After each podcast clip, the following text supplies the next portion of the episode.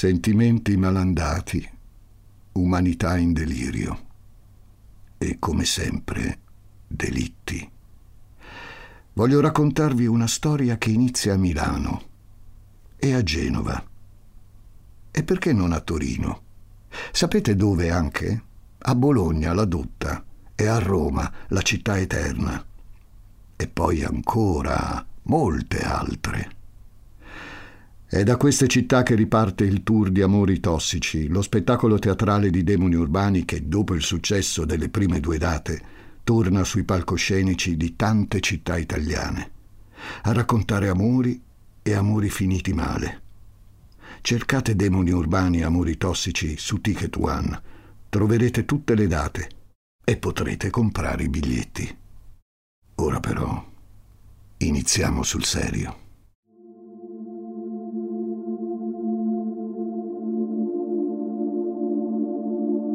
La casa è uno spazioso chalet di montagna su tre piani. Fuori, il perlinato in legno imita lo stile delle vecchie baite, ma si vede che è una costruzione moderna, non fosse altro che per l'antenna parabolica che spunta su un lato. Dentro, le finestre sono chiuse, le tende tirate e le luci accese. Quante cose possono raccontare gli oggetti di una casa sulle persone che ci vivono. Qui, ad esempio, le stoviglie tradizionali e i souvenir appesi alle pareti parlano di famiglia. L'ampio divano di pelle, il tavolino da caffè in marmo e le poltroncine rivestite in broccato invece riferiscono di un benessere forse un po' ostentato. La zona cucina appare intonsa con le sedie perfettamente allineate attorno al tavolo da pranzo. Nelle camere il pavimento è sgomberato e i letti sono fatti, alcuni privi di lenzuola. Tutto sembra perfettamente pulito e ordinato. Anche troppo, pensano i poliziotti, finché la scientifica non si mette al lavoro. Il Blue Star, un po' come il luminol, è una sostanza che a contatto con l'emoglobina reagisce producendo una luce blu. È considerato uno dei migliori prodotti sul mercato per la rivelazione del sangue. Quel giorno i tecnici lo applicano un po' ovunque dentro lo chalet per portare alla luce ciò che non sia visibile a occhio nudo. In pochi minuti tutta la casa si illumina di tracce azzurrognole che raccontano un'altra storia dietro quell'ordine perfetto. Tracce nella zona notte e nella zona giorno, lungo le scale e in seminterrato.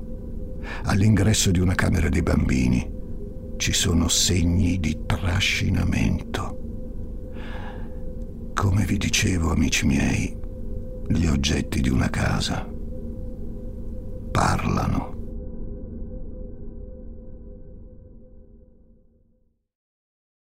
Sono Francesco Migliaccio. Benvenuti a un nuovo episodio di Demoni Urbani.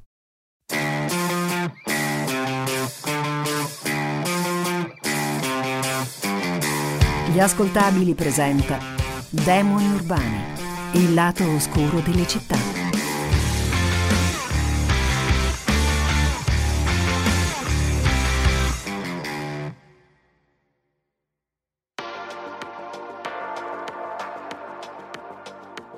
Dicono che la fine dell'anno sia il momento ideale per arrivare alle Grand Bournon.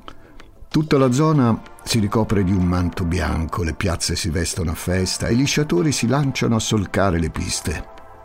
È allora che la cittadina si mostra in tutta la sua bellezza idilliaca, che ogni anno attira frotte di turisti per la gioia dei 2000 residenti.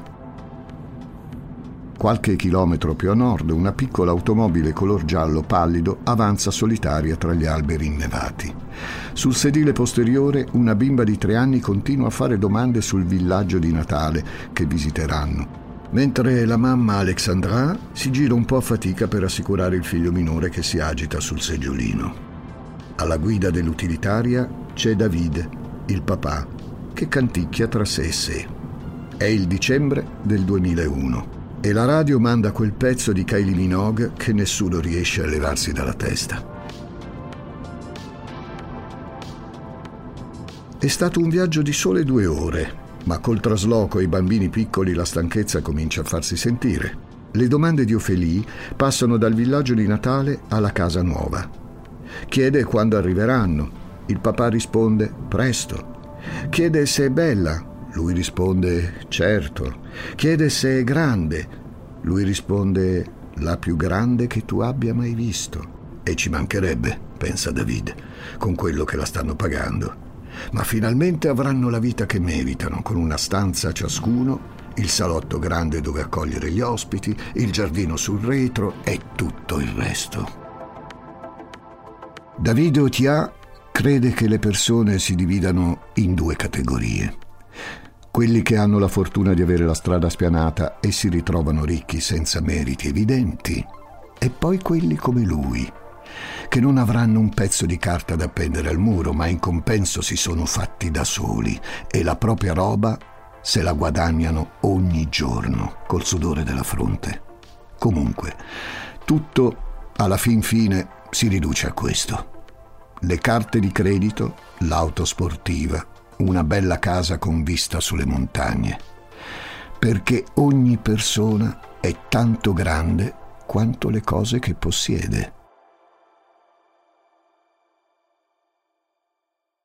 La macchina accosta davanti all'ufficio postale, che è dove il proprietario di casa ha dato appuntamento agli OTA per accompagnarli nel nuovo alloggio. Infatti, ecco un tipo sorridente agitare la mano nella loro direzione. Non si sono mai visti di persona finora e il primo pensiero che passa per la testa di David Otia mentre scende dall'auto è che tutto si aspettava dal signor Xavier Flactif tranne che fosse di colore. È un omone piuttosto robusto, con la testa rasata e una stretta di mano decisa. A occhio e croce ha una decina d'anni in più di David, il che evidentemente gli fa pensare di poterlo trattare con superiorità. O forse David se lo sta solo immaginando. Comunque, poco importa. Probabilmente è l'ultima volta che vede quell'uomo.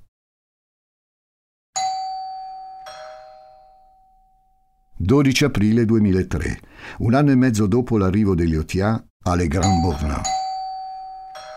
È un sabato mattina e Mario Leblanc, 14 anni, se ne sta con aria perplessa davanti alla porta chiusa di un lussuoso chalet. Con una mano regge una valigia e con l'altra preme insistentemente il campanello senza ottenere risposta. Un paio d'ore prima è atterrato all'aeroporto di Lione dove, come di consueto, c'era ad aspettarlo un tassista pagato da sua madre. Il programma sarebbe di passare da lei e dal patrigno le vacanze di primavera, due settimane di riposo tra aprile e maggio. È una bella abitudine della scuola francese che piacerebbe tanto anche agli studenti italiani. Peccato che della mamma, del patrigno e persino dei tre fratellastri non ci sia l'ombra. La porta è chiusa a chiave, le persiane serrate e nessuno risponde né al citofono né al telefono. Una vicina si affaccia alla finestra e lancia un saluto affettuoso al ragazzo. Lui gli chiede se ha un'idea di dove siano, ma lei risponde che non sa nulla, anzi che, vedendo tutto chiuso, credeva fossero via. Lo scambio prosegue per un po', tra chiamate a vuoto e giri intorno alla casa. Mario nota che in garage manca una delle auto di famiglia, una Toyota Land Cruiser 4x4 e il pensiero va subito alla guida spericolata del patrigno. Xavier Flactif. E se avessero avuto un incidente? I vicini tranquillizzano il ragazzo e lo convincono a passare la notte da loro. Il mattino dopo di certo si chiarirà il mistero. Il giorno seguente, invece, non si chiarisce nulla e anzi quella strana situazione diventa preoccupante. Mario, con l'aiuto dei vicini, riesce a forzare la serratura. La famiglia non c'è, ma la tavola sembra apparecchiata per la cena e il camino porta i resti di un fuoco recente. Ovunque si respira quell'aria satura di umanità immobile che hanno le case, quando il proprietario manca per qualche tempo. Come se qualcuno avesse appena parlato e le sue parole fossero ancora lì, sospese. È arrivato il momento di chiamare la polizia.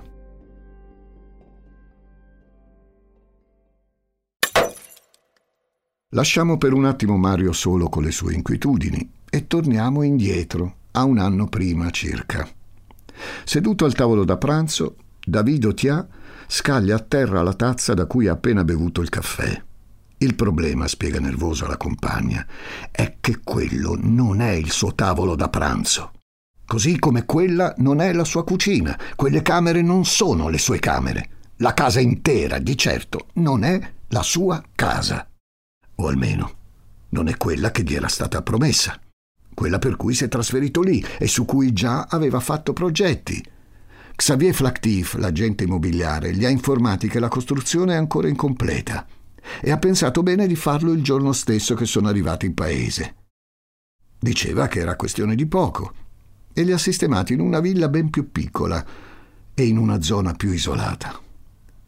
Poi i giorni sono passati e anche le settimane e si sono accumulate scuse su scuse. Addirittura li ha spostati in un'altra casa ancora, che però non è quella concordata. La vista, in compenso, eh, quella è impagabile.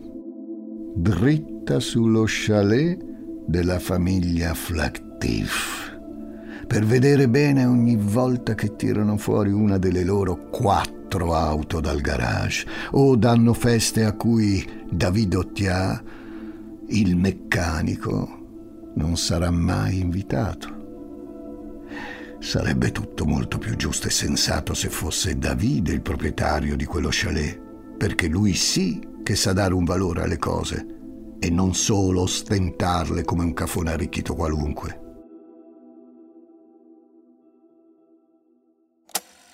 Il signor Flactif lo conoscono tutti qui, si è fatto la casa più bella del paese. La vedi anche dal fondovalle. Sua figlia, quella piccola, ha vinto un sacco di gare di sci. Ah, sicuro è partito, vanno sempre in vacanza dall'altra parte del mondo. Sì, insomma, si dice che abbia fatto un po' di carognate al lavoro. Gli avevano anche tolto la licenza.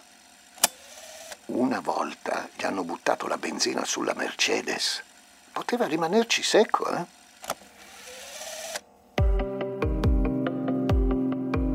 Torniamo al 2003, dove abbiamo lasciato Mario, il figliastro di Xavier Flactif, al telefono con la polizia per denunciare la scomparsa dei suoi familiari. Appurato che non ci sono stati gravi incidenti nei dintorni, la prima ipotesi della gendarmerie è che il buon Xavier si sia dato alla macchia. Da un confronto con vicini e conoscenti, infatti, sembra che l'agente immobiliare non sia troppo ben voluto da quelle parti. Per una volta i poliziotti non si sentono ripetere le classiche frasi di circostanza dei momenti di crisi, del tipo Ah, è gente deliziosa, ben voluta, mai avuto nemici. Al contrario, il giudizio diffuso è che il capofamiglia sia un uomo avido e spesso disonesto, che vende case incomplete a peso d'oro, non paga gli operai e fa pure sfoggio delle proprie ricchezze. È del tutto plausibile quindi che dopo aver spillato soldi alla gente del luogo, Xavier abbia pensato di togliere il disturbo 4-4. Ad ogni modo, qualcosa non torna nei rilevamenti all'interno dello chalet. Per questo il procuratore ne ordina subito di più approfonditi.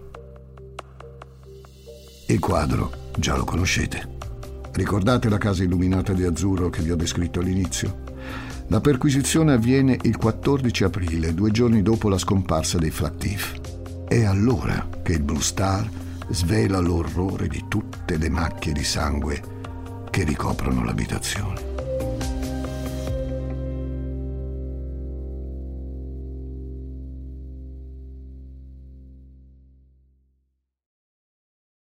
Come se qualcuno avesse compiuto una furiosa mattanza, per poi cercare in tutti i modi di nasconderla, ripulendo e rassettando con cura. Ma nonostante gli sforzi e i lavaggi, la quantità di sangue rinvenuta è tale che le probabilità di ritrovare la famiglia viva calano drasticamente. In salotto ci sono anche un bossolo di piccolo calibro e delle minuscole schegge bianche. Infine, un altro dettaglio insolito emerge dalla perquisizione. Quando sono entrati in casa la prima volta, Mario e la vicina hanno visto due computer portatili nelle stanze dei bambini, entrambi accesi e collegati alla corrente.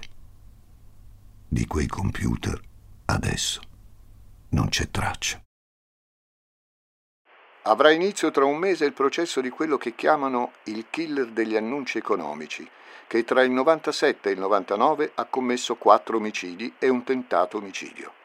Alfredo Stranieri rispondeva ad annunci di vendita sui giornali, per poi uccidere le persone che li avevano pubblicati e impadronirsi dei loro beni. Davido Tia fissa il televisore davanti a sé. C'è qualcosa nella storia di Alfredo Stranieri che risuona profondamente in lui, cioè questo togliere la vita alle persone per le loro cose e poi vestirla quella vita guidare quelle macchine, gestire quelle proprietà, sostituirsi a loro in tutto e per tutto, prenderti con la forza una vita che a te non è stata concessa. Occhialini rotondi e metaviso protetto da una mascherina, il dottor Aimé Conigliaro, nella tranquillità del suo laboratorio, esamina al microscopio le schegge bianche rinvenute nello chalet dei Flactif. Conigliero è un odontologo forense che collabora da anni con la Gendarmeria Nazionale. Sotto la lente i frammenti rivelano un'inconfondibile maglia a nido d'ape. Tanto basta all'esperto per confermare ciò che già aveva intuito, vale a dire che si tratta di pezzi di smalto dentale, nello specifico denti da latte.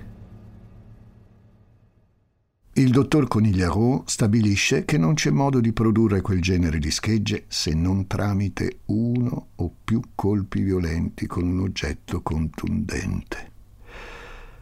La perizia dello specialista è ulteriore conferma del fatto che Xavier, sua moglie Graziella e i figli Sara, Letizia e Gregory sono stati assassinati. Da tutto il sangue trovato dentro la casa, infatti, gli esperti di genetica forense hanno isolato sei DNA diversi. Cinque appartengono ai Flactif, mentre il sesto, con ogni probabilità, è della persona che li ha uccisi. Il 13 maggio, un mese dopo la scomparsa della famiglia, c'è una svolta nelle indagini. La Toyota Land Cruiser rossa che era sparita dall'abitazione viene trovata a 50 km di distanza nel parcheggio dell'aeroporto di Ginevra. Anche in questo caso il lavoro della scientifica è determinante. Si stabilisce innanzitutto che l'auto è stata lavata sia all'interno che all'esterno e il tappetino del bagagliaio è stato rimosso con un taglierino. Proprio nel bagagliaio vengono individuate delle macchie di sangue, dalla cui posizione i periti riescono a ricostruire la posizione delle vittime. Chiunque abbia ucciso i Flactif ne ha anche trasportato i corpi dentro la macchina di famiglia. Xavier Flactif è un idiota che tratta le persone come schiavi. Ah, io lo so bene, perché facevo le pulizie a casa sua. Tu magari stai lavando per terra e lui passa in mezzo, calpesta tutto e va a finire che devi passare tre volte la stessa zona, perché a quello non gliene frega un cazzo. Si è fatto il vuoto intorno, anche nel suo lavoro. Un agente immobiliare di qui mi ha detto gli va bene che non ha mai lavorato in Corsica, se no a quest'ora sarebbe già in fondo al mare con una pietra al collo. Sì, perché un vecchio stereotipo d'oltralpe vuole che le persone corse siano razziste e generalmente violente. A parlare è una donna sui trent'anni, il viso smagrito e i capelli tinti di giallo con la ricrescita nera. Si rivolge senza filtri alle telecamere di una trasmissione che approfondisce l'affaire Flactif. Quella donna è Alexandra Lefebvre, la compagna di David Otia. Alle sue spalle, in secondo piano, David annuisce a testa bassa e braccia incrociate, mentre i due bambini ascoltano incuriositi. Nei giorni successivi, sommozzatori, speleologi e cani da fiuto continuano a cercare i corpi dei Flactif nell'area circostante, mentre la scientifica comincia a prelevare campioni di DNA, prima da altri membri della famiglia, poi da soci d'affari, clienti e operai, e infine dai vicini di casa. Gli inquirenti non possono fare a meno di insospettirsi quando proprio Davide Otia è l'unico a rifiutarsi di fornire un campione. Il meccanico e sua moglie si sono già fatti notare con la comparsata televisiva di qualche giorno prima. Nell'intervista lo stesso David ipotizzava che Xavier se ne fosse andato in barca o forse che qualcuno lo avesse fatto sparire. Comunque, alla fine anche lui si convince a dare il campione di DNA per evitare di finire dritto nella lista dei sospettati.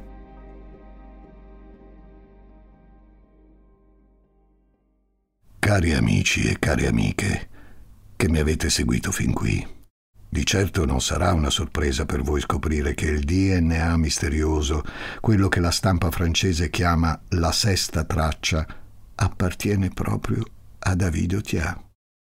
Il risultato emerge dopo l'analisi di oltre un centinaio di test e dimostra che Otia quel giorno di aprile era presente in almeno 22 punti diversi all'interno della casa.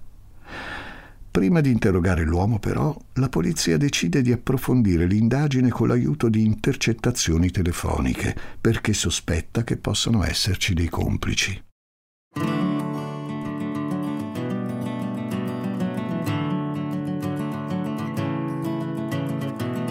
Così passa l'estate che è una delle stati più torride che l'Europa ricordi.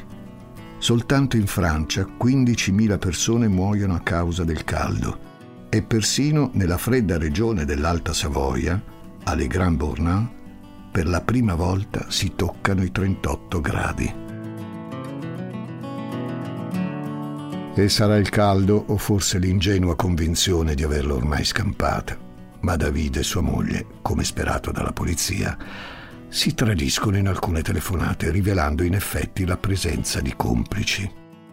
La settimana dell'8 settembre gli agenti si presentano a casa Otia con un mandato di perquisizione. Qui trovano prove schiaccianti, tracce di sangue e gli oggetti scomparsi da casa Flactif. Nel garage rinvengono giochi e peluche appartenenti ai bambini di Xavier. A riconoscerli è Mario, il figliastro, che dall'inizio non si perde neanche un dettaglio nello sviluppo delle indagini.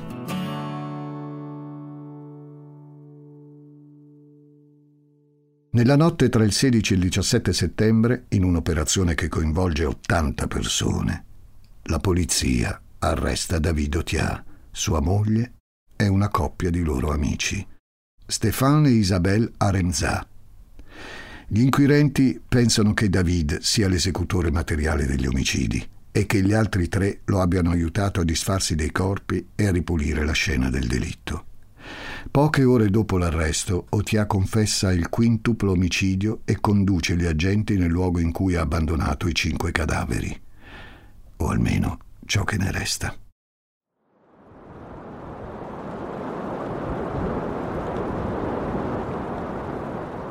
Le cime degli alberi disegnano un profilo nero dentro al nero del cielo notturno, disturbate dall'eco del vento. La foresta di Thône si trova una ventina di minuti dalle Grand Bournon.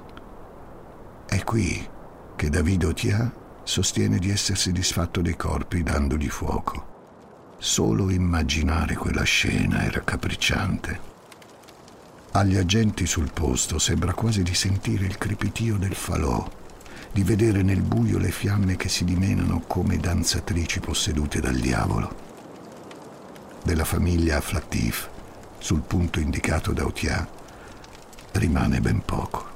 Alcuni frammenti di ossa carbonizzati, piccole tracce di indumenti e un cumulo di cenere che ancora emana un tanfo disgustoso.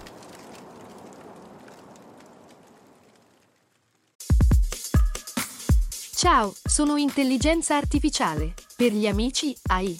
Cecilia Zagarrigo mi ha invitato a confrontarmi con Elisa Nicoli, Andrea Grieco, Marco Dixi e tanti altri famosi divulgatori.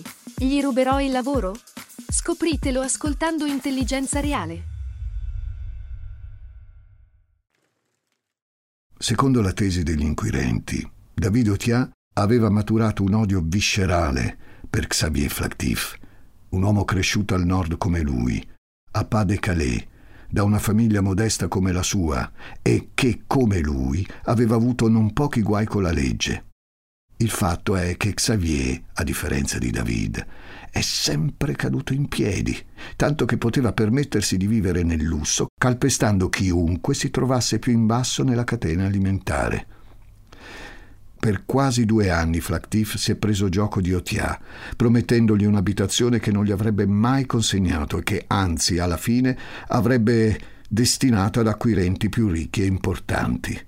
L'assunzione della compagna Alexandra come donna delle pulizie, trattata come una serva, è stata l'umiliazione finale. Tra la quotidiana vista sullo chalet e i continui comportamenti classisti dei coniugi Flactif, David e Alexandra non ci hanno visto più. Giusto. Qual è il ruolo di Alexandra in questa storia? David sostiene di aver agito da solo e che l'omicidio è scaturito distinto, al culmine di una discussione degenerata con l'agente immobiliare. La moglie e i figli di Flactif li avrebbe uccisi in seguito, per non lasciare alcun testimone. Ma la polizia, che si fida delle evidenze più che dei racconti, non crede neanche per un momento a questa versione dei fatti.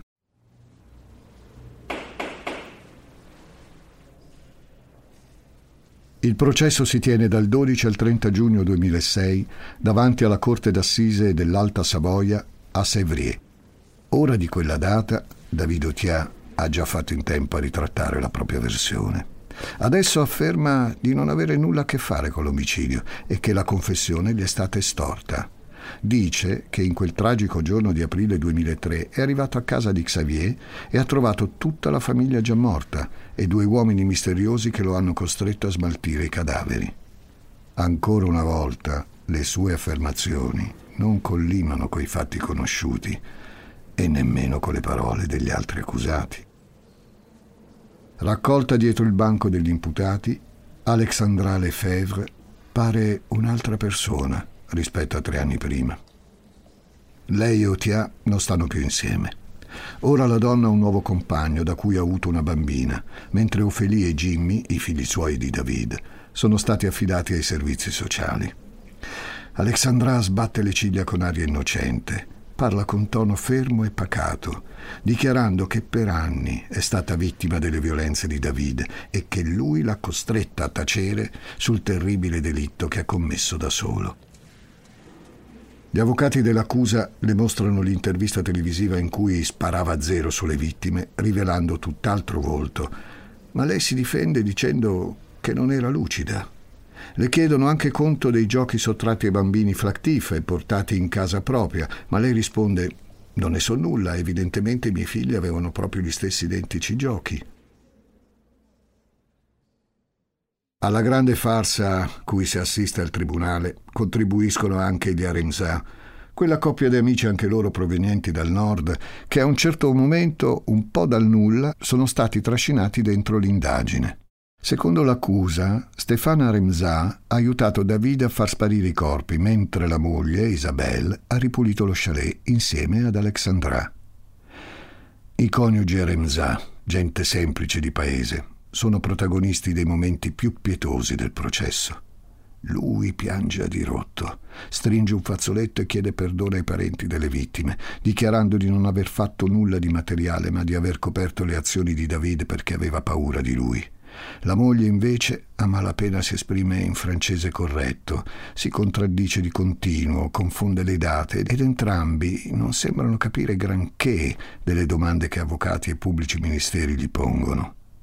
Comunque, cari amici e cari amiche, oltre la farsa e le molteplici versioni presentate, restano i fatti, quelli veri, di cui lo chalet conserva la memoria Innanzitutto, il delitto doveva svolgersi il 9 aprile 2003. Quel giorno, dalla sommità della roccia su cui si erge, lo chalet osserva David e Stéphane che si avvicinano, armati di corda e pistola. David ha pianificato tutto. Lui sparerà a Xavier e Graziella. Stéphane strangolerà i tre bambini e aiuterà poi a spostare i corpi. Alexandra e Isabel, infine, ripuliranno la casa in tutti i sensi. Ma qualcosa non va secondo i piani. Sulla strada per lo chalet, Stefan si ferma, trema, comincia ad ansimare. Ci ha ripensato. Non può proprio farlo. David si arrabbia molto, ma poco cambia. Ucciderà i Flactif, con o senza il suo aiuto. L'11 aprile, intorno alle 5 di pomeriggio, i piccoli Sara, Letizia e Gregory tornano a casa da scuola, in quella che sembra una qualsiasi giornata serena. Non molto più tardi, però, le pareti conosciute si coloreranno di quelle terribili macchie indelebili e nulla sarà più come prima. Intorno alle sei, David fa irruzione in casa e uccide i bambini a sangue freddo con un coltello. Li ammazza per primi, non per ultimi, come ha dichiarato. I denti da latte sono quelli di Gregory, che ha sette anni. Viene colpito in faccia e pugnalato mentre è a terra. Con lui muore Sara, la più grande, di soli dieci anni. Infine, Letizia, la campionessa di sci di nove anni, che Davide raggiunge al piano superiore in camera da letto, dove è corsa a nascondersi. La madre Graziella arriva allo chalet intorno alle sei e mezza, quando già i segni della strage sono ovunque. David la colpisce in pieno viso con un corpo contundente, mentre sale in casa dal locale lavanderia. Una ventina di minuti dopo torna a casa anche Xavier Flactif, il bersaglio principale della furia di Otia. Il disegno azzurro degli schizzi di sangue rinvenuti sulle tende e sulle poltrone ci racconta che David l'ha ucciso a colpi di pistola. Poi c'è l'occultamento dei cadaveri e delle prove. David Otia ha affermato di aver dato fuoco a Xavier, Graziella Gregory, Sara e Letizia ed essersene liberato nell'arco di tre ore. Ma come possono cinque corpi ancora caldi bruciare completamente in così poco tempo, di sera, in aprile e in alta quota? I periti provano a riprodurre la scena usando carcasse di maiale e lenzuola in una notte con condizioni meteorologiche simili. Il risultato, dopo tre ore, è una cremazione pari al 20% dei corpi. Per ridurre i cadaveri come sono ridotti, Davido Tia deve aver preparato una pira in anticipo, usando almeno due quintali di legna. E per forza qualcuno deve averlo aiutato ad allestire il falò e a impilare i corpi. Tocco finale. Per far sparire la pistola, David la invia per posta al fratello Michael Otia, che vive 800 km più a nord e che se ne libera gettandola in un fiume.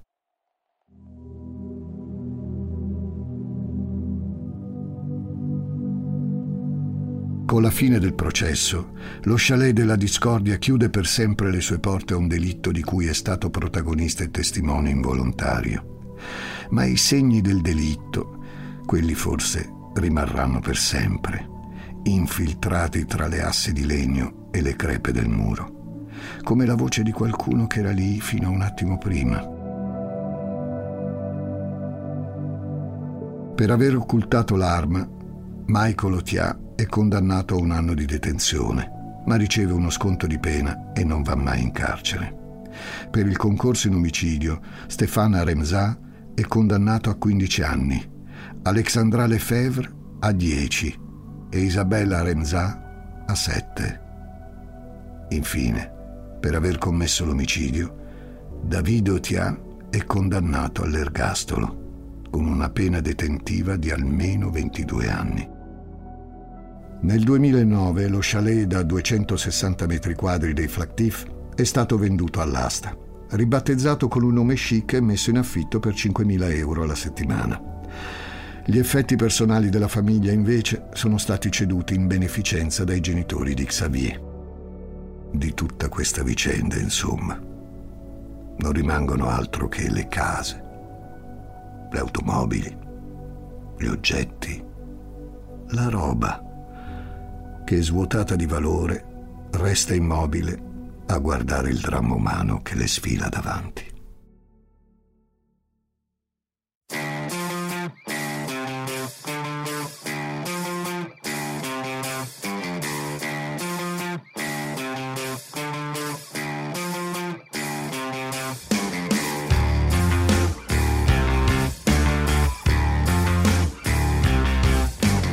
Demoni Urbani è una serie originale degli ascoltabili a cura di Gianluca Chinnici e Giuseppe Paternò Rattusa, condotta da Francesco Migliaccio. Questa puntata è stata scritta da Maria Triberti. Editing e sound design di Francesco Campeotto e Alessandro Levrini. Prodotto da Giacomo Zito e Ilaria Villani in esclusiva per Spotify.